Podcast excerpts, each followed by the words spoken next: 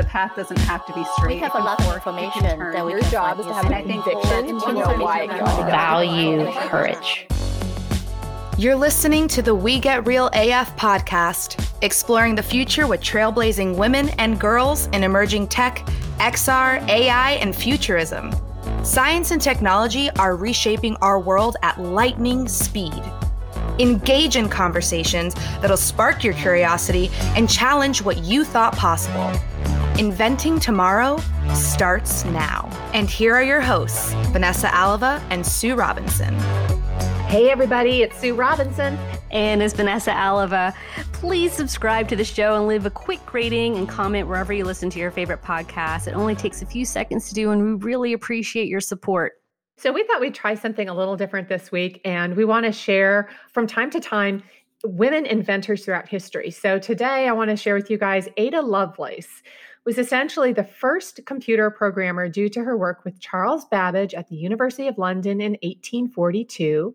In fact, her notes were an essential key to helping Alan Turing's work on the first modern computers in the 1940s. So, way to go, Ada Lovelace. Look her up Yes. in your free time or Google and get inspired.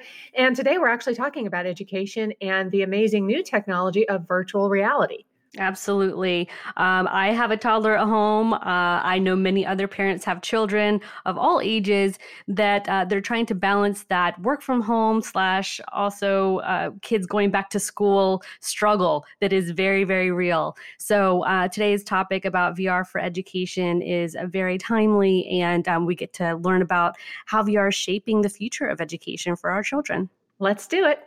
Today's boss babe works for one of the most recognizable tech companies in the world, helping to bring virtual and augmented reality into classrooms. Vanessa and I are so excited to have Facebook's very own Monica Ares on the show today. Monica, thank you for joining us. Welcome. Oh, thank you for having me. I am thrilled to be here. The honor is ours to have the opportunity to talk with you today and learn about all the cool things that you're doing with Facebook education partnerships. So, why don't you go ahead and just give us a little bit of your background and how you came to Facebook and some of the things that you're working on?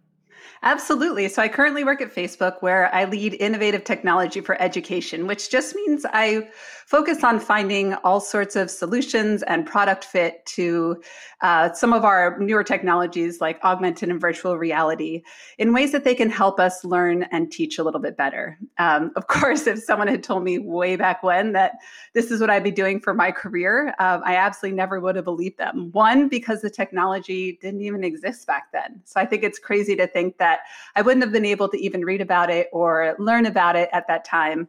Um, and then, of course, too, because at the time I was a happy actuary. And so the path that led me here was one that uh, really just kind of meandered and crisscrossed all over the place. Um, I graduated college at a time where consulting firms were coming in and plucking math majors out, and Deloitte came and said, Hey, do you want to be an actuary in Manhattan? Um, and I thought, I have no idea what an actuary is, and I have never lived in Manhattan. So, absolutely, sign me up. Um, overall, it was an adventure. I got to wear suits every day, and, and I loved living in Manhattan. Uh, but in my third year there, they came and they said, Hey, would you be willing to participate in a corporate outreach? Uh, it was a corporate outreach program, I think is what they called it, um, where we would go into schools and we would talk to students about the importance of staying in school. And so I was happy to talk to the kids and teach them lessons. But what I wasn't prepared for was uh, when I walked out, I just felt really saddened by the fact that I didn't feel like there was a whole lot of teaching and learning going on. So I really thought back to what it was that got me excited to learn. And I think it's when we brought technology into the classroom and suddenly we could model things and make things turn three dimensional and find movement in nature. And it just came alive in a way that got me really excited. And so I was wondering why we weren't doing that for the younger grades. And um, I think it's the first time in my life where I recognized that I really wanted to be part of that solution. So, out of curiosity, I visited other schools. I saw that this was, uh, you know, sort of a universal problem across many schools, and so I did what made a lot of sense to me, and absolutely nobody else in my life at the time. And I quit that that awesome job in the corporate world, and I wanted a graduate school where I could learn how to develop curriculum with newer technologies and teach.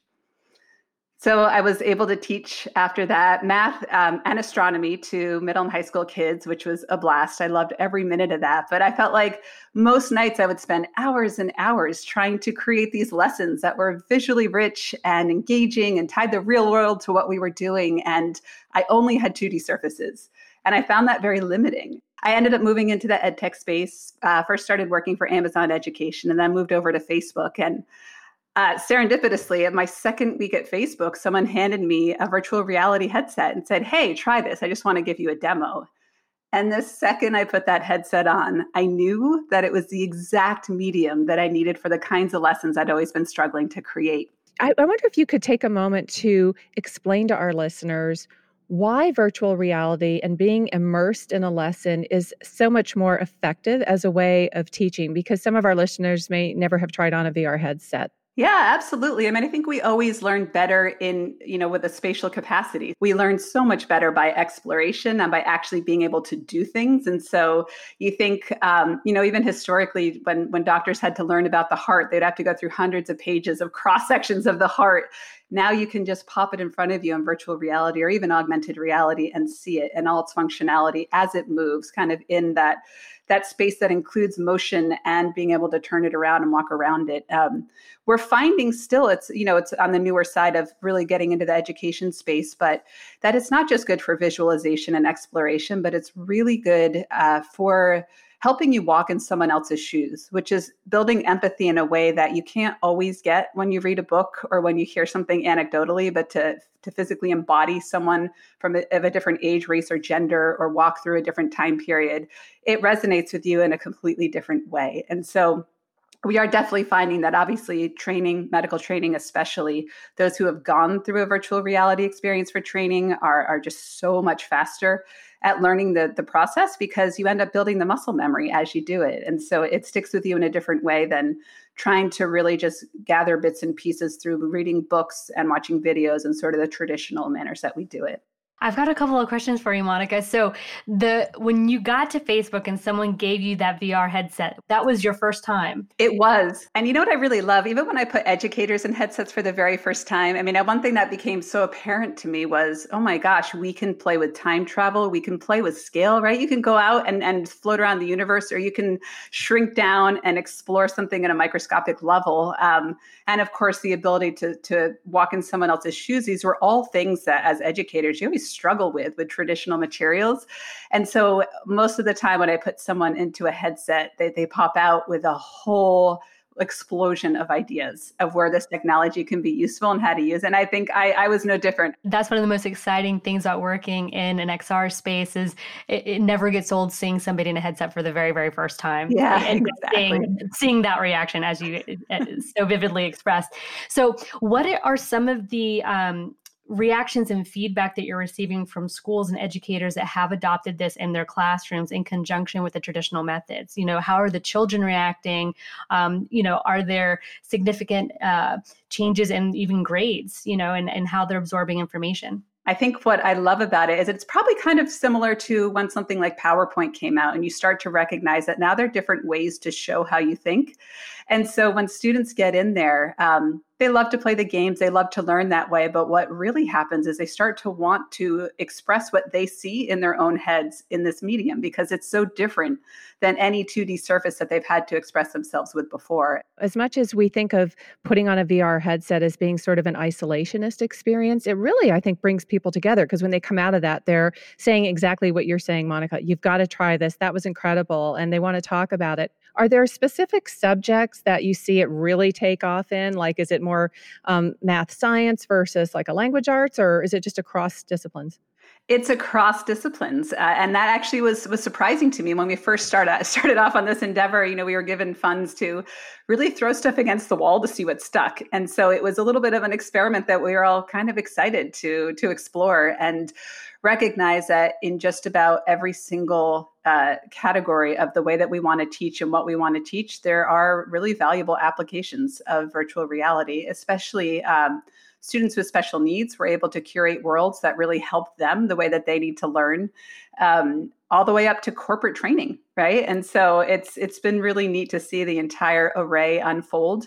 And of course like you just mentioned which is really important that um, we often think of this initially as sort of an, an isolating experience but we're now able to develop and build in the social co-presence within the headset and have people join worlds who wouldn't otherwise be able to connect and meet up in a space.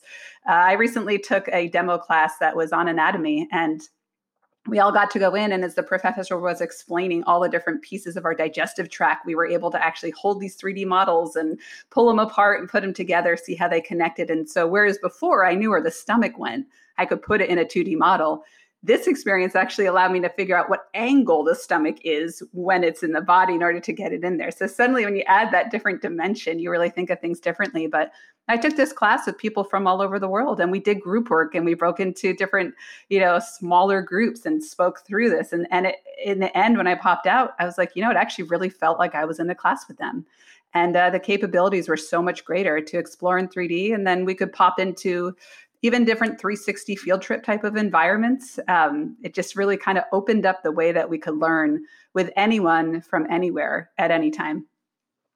It reminds me of the old school um, pen pal at school situation where you would find a pen pal at, in a different uh, state and write back and forth and ask them what they were learning in school, etc. And this is just that on extreme steroids, obviously.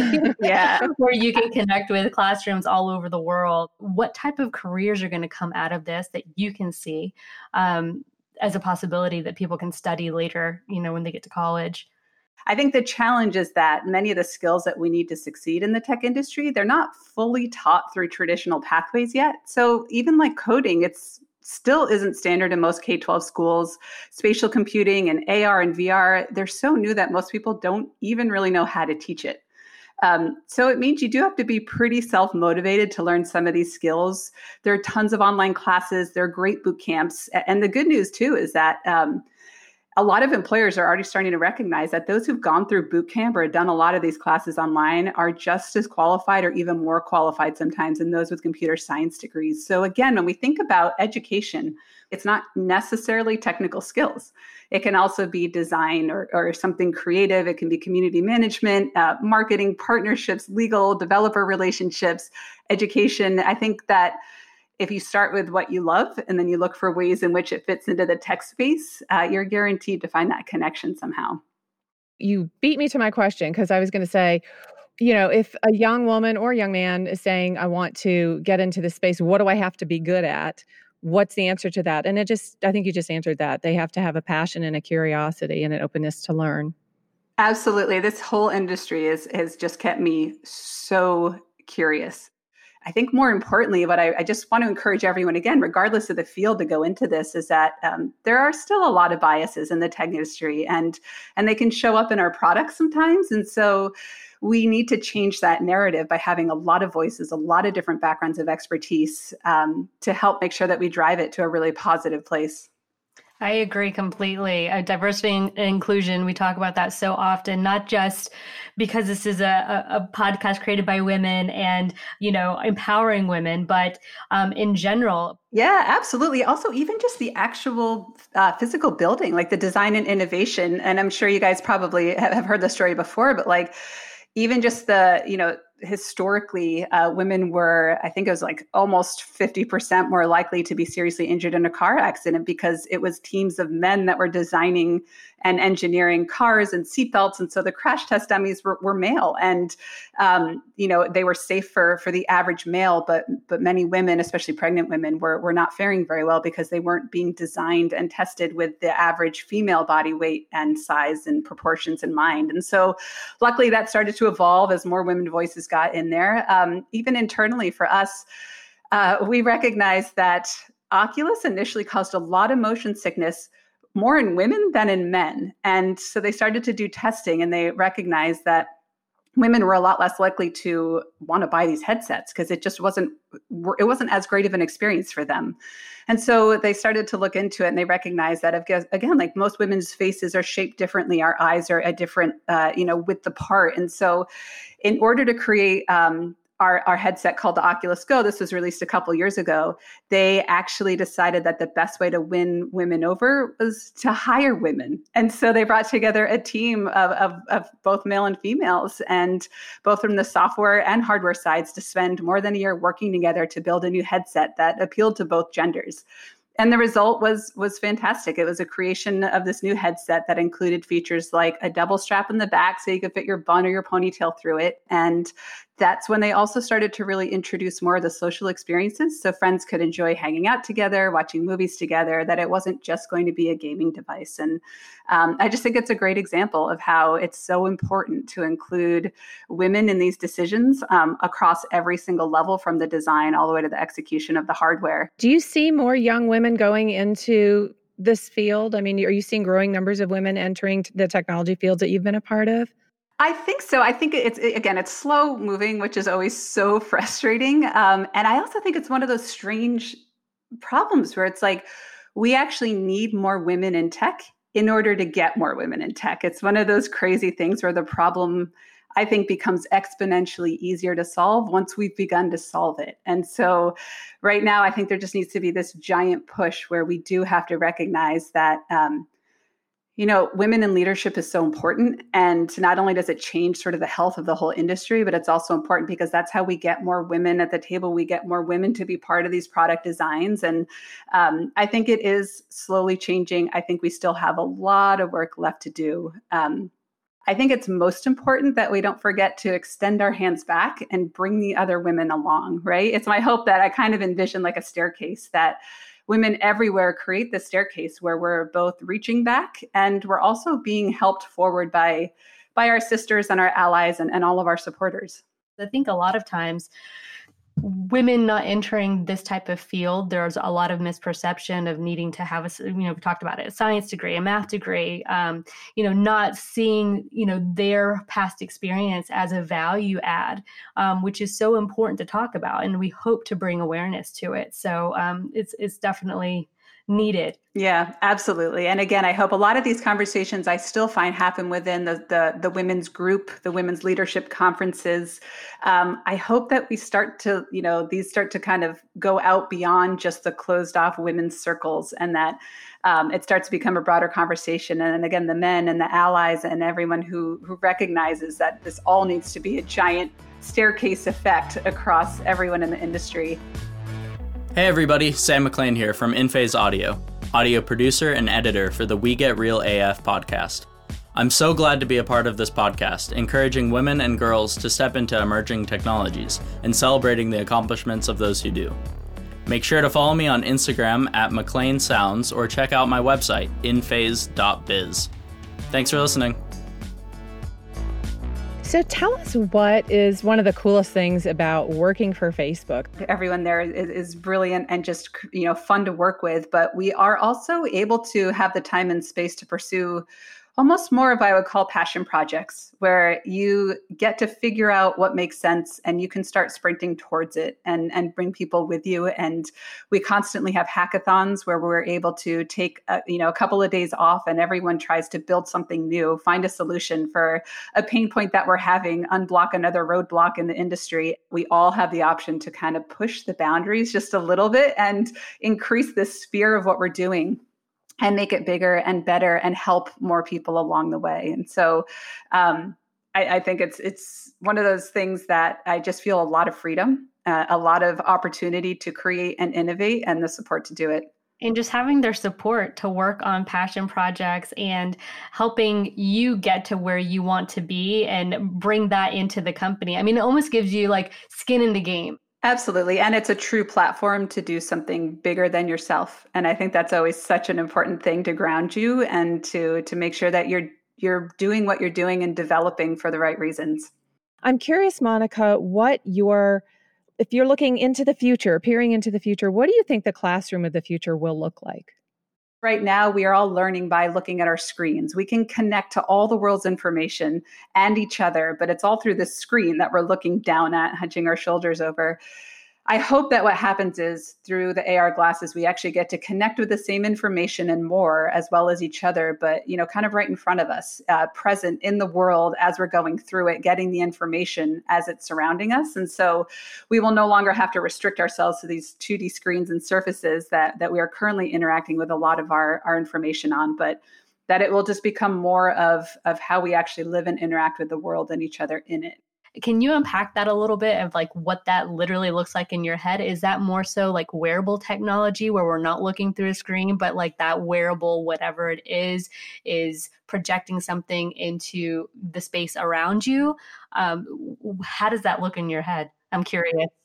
Yeah. So, for example, it would actually look like socially acceptable uh, common glasses that you wear right now, and but there would be the technology built into it that would allow you to experience AR where you were. So, imagine you go to visit the Grand Canyon and you have AR. You can look out, and it might overlay all the different years and what you're seeing across all the different levels of the Grand Canyon in the dirt, right? And so, it might give you some extra history or information that you're looking at. Um, right now you actually probably see it most commonly in some of the um, like the astronomy apps where you can hold the phone up to the night sky and it kind of matches the stars and overlays the constellations, right? And so that's a very simple example, one of the earlier examples of AR. But now instead of having to hold your phone up, hopefully you could have the glasses and, and you can look up and see that. And so as you walk through your world, whether you're traveling and you want directions and it puts the little arrows out for you, or you want to learn historically what happened in that moment and it pops open a portal and you're able to walk back through time and see what it looked like. Almost like a filter in, yeah. your, in your glasses. awesome. All right. Well, Monica, is there anything else that we haven't covered that you'd like to discuss before we get into our lightning round of questions? For the educators, don't be afraid to teach it just because you don't know it yourself. Mm. It's okay if you're mm. not fluent in it, that we still have this responsibility to help our students. And you know these are the the although the jobs don't exist right now necessarily or they're very few these jobs are going to be um, in high demand. Anyone who has these digital skills and who's able to actually work in the ar and vr industry um, coming out of college are going to be in high demand. And so let's not do a disservice to them because we might not know how to teach it. Know that we can facilitate it that there are resources out there that they they are fluent in technology. They're going to pick it up quickly but make it be a journey where you continue to support them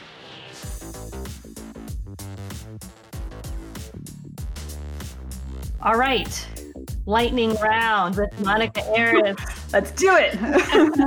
Pick it up, Vanessa. All right, Monica, finish this sentence for us. Women are. I would say women are the complete package. Um, I think women bring together the suite of magical characteristics like passion and intelligence and adaptation and care and gratitude and courage and empathy and and I know we're still underrepresented by leadership, but um, I think studies are starting to show that the organizations with a higher percentage of women at the top they perform better and they meet their financial targets at a higher rate and, and they're just more likely to have engaged and inspired and satisfied employees. Absolutely. I, I, support that message. Yeah, I do too. In fact, the next time my husband looks at me and says, Why did you do that? I'm going to say, Honey, it's because I'm a I'm a magical package of characteristics. exactly. I like that. I'm going to use that one, Monica. okay. What are three pieces of advice that you would give your younger self? Well, I think one, as I've kind of already spoken about, is um, like the best things in life are sometimes in the periphery. So, uh, you know, I was brought up in a time where you sort of had these like three options for careers. It was like you can be a doctor, a teacher, or a firefighter. And I, I sort of set my mind on these bumpered paths that were really straight. And and for a long time, I was going to be a pediatrician for sure. And I worked really hard to get there. And I got in for pre med, um, got to do this cool internship right before I started pre med in college, and it was great until I realized that like blood and stitches and cuts just made me super squeamish. um, and then I, I, was like, it's okay, I'll desensitize myself. I'll do it anyway. And and I started, and you know, organic chemistry was really hard in pre med, and I was always a student who could just work harder and get better grades. But orgo was hard for me in a way that that it shouldn't have been that i was like this is just not doesn't feel right for some reason. And of course in parallel my math classes were fun and engaging and we were having these great conversations and i think it was the first time i gave myself permission to like recognize that there are other paths that the path doesn't have to be straight it can fork it can turn And I think once I learned that lesson for myself, uh, probably a little bit later than I wanted to, then it really allowed me just kind of, again, lead with the curiosity and the passion and not to be scared or fearful of, of those things. So I think that's one. But, you know, leading into the, the second one, I think I wish I could have told my younger self um, to find meaning in the stress, right? And just to like lean into some of those uncomfortable feelings that surround taking risks and being daring. So I always had this crazy fire inside me for most of my life, which took me a long time to tame because um, I think it just took me a long time to realize that nervousness before a test or even before a public speaking engagement was actually just adrenaline that helped me perform better or that fear is a precursor to courage. Um, and so feeling uncomfortable when it comes to taking career risks isn't always something you have to run from or fix. It's just a signal, I believe, um, that you're about to transform yourself into something great. So another lesson that took me lo- too long to learn, but but happy that I finally figured it out. And I think the last one would probably just be to always uh, find passion and purpose um, to keep learning and evolving. So I've worked through many different areas, doing many different things. And when I get to work on something that aligns with my passion and purpose, it feels like I can literally do anything. I think I reach a spot of calm focus where I can work for hours without realizing time has passed, or I get to have conversations with people that just release all the endorphins. Um, and it makes me look forward to work every day. So, obviously, not every project will be like that, but I think the important thing is to remind myself just to find ways to navigate back to that space because that's where the doors open and, and I think the greatest impact can be made. So um, that and just recognizing that you never actually arrive. I always thought there was like an ending point in career or like age or you know, there's always like this point I had to get to and then I could plateau. But that's not true. We just keep growing and evolving and learning and getting stronger all the time. And so um, this is like a journey on a long continuum. Those are all so, so, so wonderful. I Fantastic. love the mm-hmm. first one, like giving yourself permission. That's deep. That is so deep. That like digs into layers. what is your current favorite application of tech for good? You know, I have to admit, right now, I think it, this, during this moment of COVID 19, it's just all the incredible Facebook and Instagram lives and programs that people are creating. Um, I love that this giant global community has come together because people who have talent and expertise um, they're giving themselves right? And they're they're spreading their knowledge and their art. Um, yo-yo ma plays violin for us every day and mo willems has taught us how to draw and people are come together in concerts and they're they're doing what they can to help us all get through this that to me is one of the most incredible applications um, that I've seen come out of this this really difficult experience to help us all come together and just looking across the spectrum of the ways that people have now started to use this technology to not only help each other uh, but to spread some of the the resources, the help, the knowledge, and the support um, to me is is incredible. What issue do you most hope that technology will help to resolve in the future? Uh, boy, I mean, I think it's kind of along the same lines as how I was saying, like feeling socially present. I just think as it evolves, um, it's going to allow us to communicate and connect with each other in ways that you know, it's already made the the world feel a little bit smaller, but I just think that it will b- bring the world even closer. Um, and with that element of social presence that that we're still missing from our technology, and picking up the phone is great, but to really be able to feel present with someone as we communicate, as we learn from each other, as we connect with each other, um, I think that that is is something that I really hope technology can help us solve. What inspires you?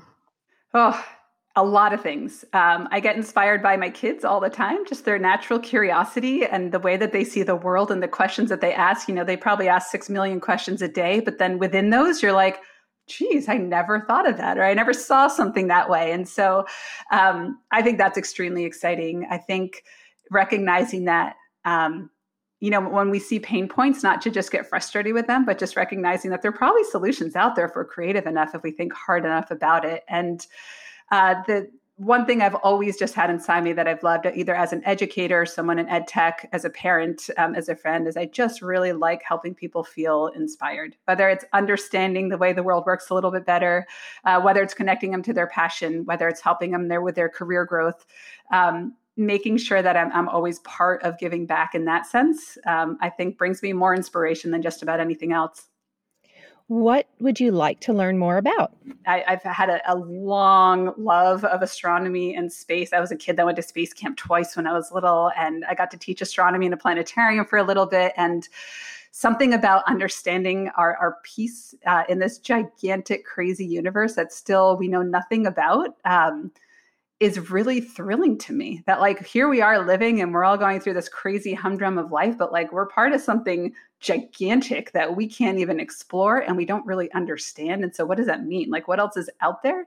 Um, but i think every time i think about it in that sense i get you know sort of the that effect that that we're really small and fragile and um, that it's just a really interesting thing that we're even here. Very true Describe the future in one word. Uh, hopeful. Always hopeful. Monica, fill in the blank. Blank like a girl. Ooh, lead like a girl, right? We shouldn't be trying to lead like men. I think we bring something so unique and valuable to leadership um, that should never be overlooked or forced to change. So, women, let's lead like a girl and make this world a much better place. Yay. Yay. Awesome. we so appreciate you being on the show and for taking the time to chat with us today because it's been such a um, inspiring conversation and uh, you've had just a wonderful journey. So, I'm so glad that we are going to get to share it with everyone. Oh, thank you. I appreciate that. Hi, everyone. Thanks so much for listening to this episode of We Get Real AF. We're excited to bring you the voices of amazing women and girls who are shaping the future for good. Please help us spread the WeGraph mission of supporting women and girls in emerging tech and science. Follow us on Twitter, LinkedIn, Instagram, and Facebook. Our handle is at We Get Real AF and visit our website at www.wegetrealaf.com. Don't forget to like, comment, and to subscribe to the podcast. We also want to give a big shout out and thanks to Sam McLean for providing sound production for the show. You can find Sam on Instagram at McLean Sounds, that's M C L E A N S O U N D S and to our voiceover artist, Veronica Horta, for her show introduction. You can find Veronica on LinkedIn by searching for Veronica Horta, H O R T A. We'll meet you back here next time for another great conversation about high tech with cool women.